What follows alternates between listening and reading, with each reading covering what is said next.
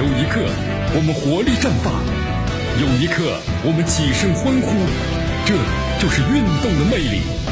大话体育让您身临赛场，聆听运动带来的精彩。大话体育。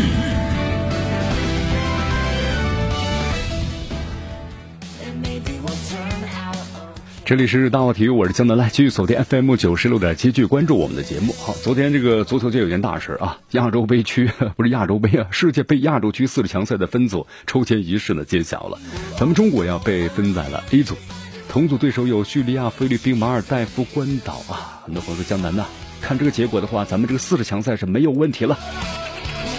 哎，不好说啊。呃，但是呢，咱们还是要记记住一些以前所所所所所怎么样呢？所所失足吧，对吧？一失足成千古恨呢。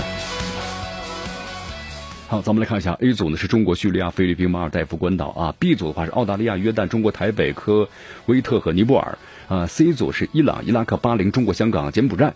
D 组的话呢是沙特、乌兹别克斯坦的巴勒斯坦、也门、新加坡。E 组的话呢是卡塔尔、阿曼、印度、阿富汗的孟加拉国。F 组是日本、吉尔吉斯坦、塔吉克斯坦的缅甸、蒙古。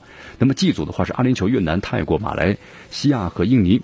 呃，H 组的话是韩国、黎巴嫩、朝鲜、土库曼斯坦、斯里兰卡。好，你看这个时间的话，呃，这个签儿抽完之后的话呢，呃，很多朋友说还不错啊，这个签儿抽的确实还是不错的。中国队的主帅呢，马塞洛里皮，目前的话呢，还在这个地中海开船啊。昨天呢，在抽签的时候，他在开船。好，但是他呢，在在在在这个放松自己呢，在旅游呢，在玩呢。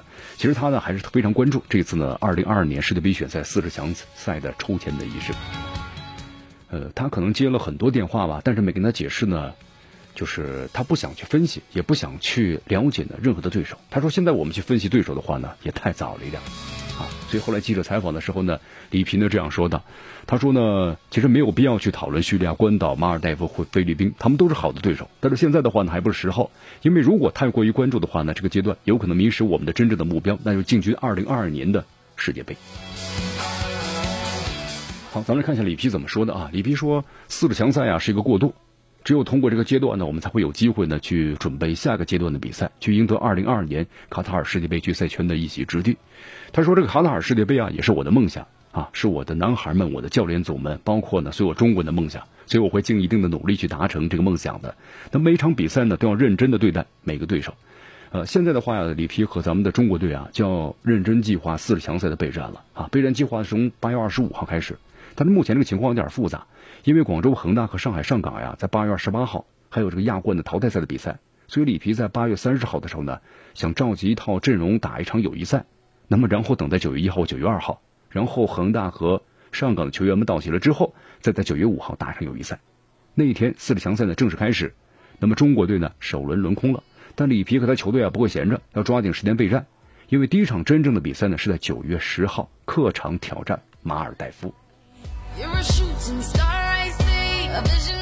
好，根据了解的话，这次有规划球员了嘛？那么进入四十强赛的大名单，除了伊可之外的话呢，据说阿尔克森的话也可能会进入大名单啊。不过呢，还不知道他是不是在九月份还是十月份进队。那么随后的话呢，像这个阿洛伊西亚呢，还有包括其他的一些规划球员，也可能会出现在名单之内。哎呀，中国队又一次冲击世界杯了啊！这个时间过得真快呀，真的，时光飞逝啊。转眼之间，应该从零二年咱们进入世界杯到现在的话呢，就快二十年了。哎呀，咱们只一直在世界杯的边缘处啊徘徊呀。哎呀，真的啊，你发现之前似乎觉得很容易了啊，但是后来发现这对我们来说还是一件很难的事情啊。来，咱们看一下同组对手吧。啊，里皮先不分析，我们先来分析一下嘛，好不好？叙利亚、菲律宾、马尔代夫及关岛啊，咱们先说一下这个叙利亚吧。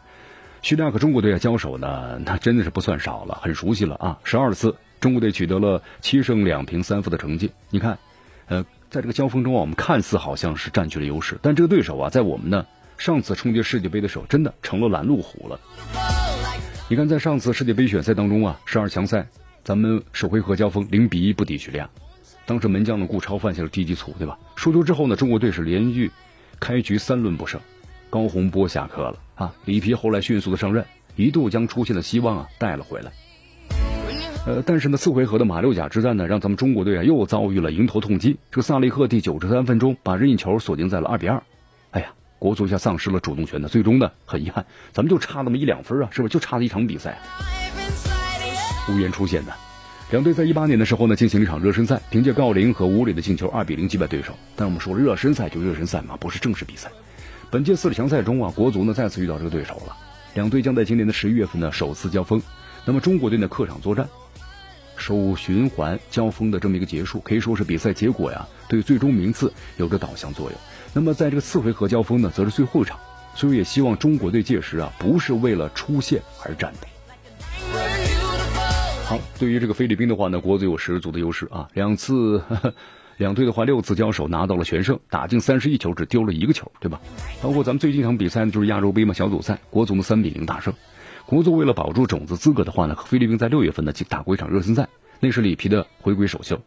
当时这个对手啊，我们说阵容不太整齐，但是咱们还是二比零完胜了，所以提前的锁定了亚洲的前八的席位。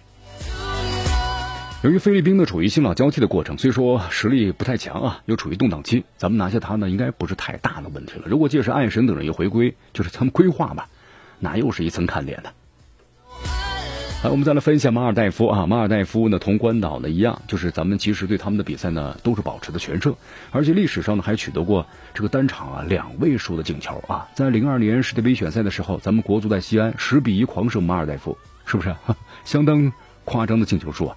但赛后呢，舆论却为唯一一个手球指责中国队的表现，啊，现在的话呢，面对谁好咱们都没有那样的一种气势，能够把对手拿下了，五五开都是五五开，对吧？不管是弱队还是强队，咱们中国队都是五五开，所以说挺不可想象的。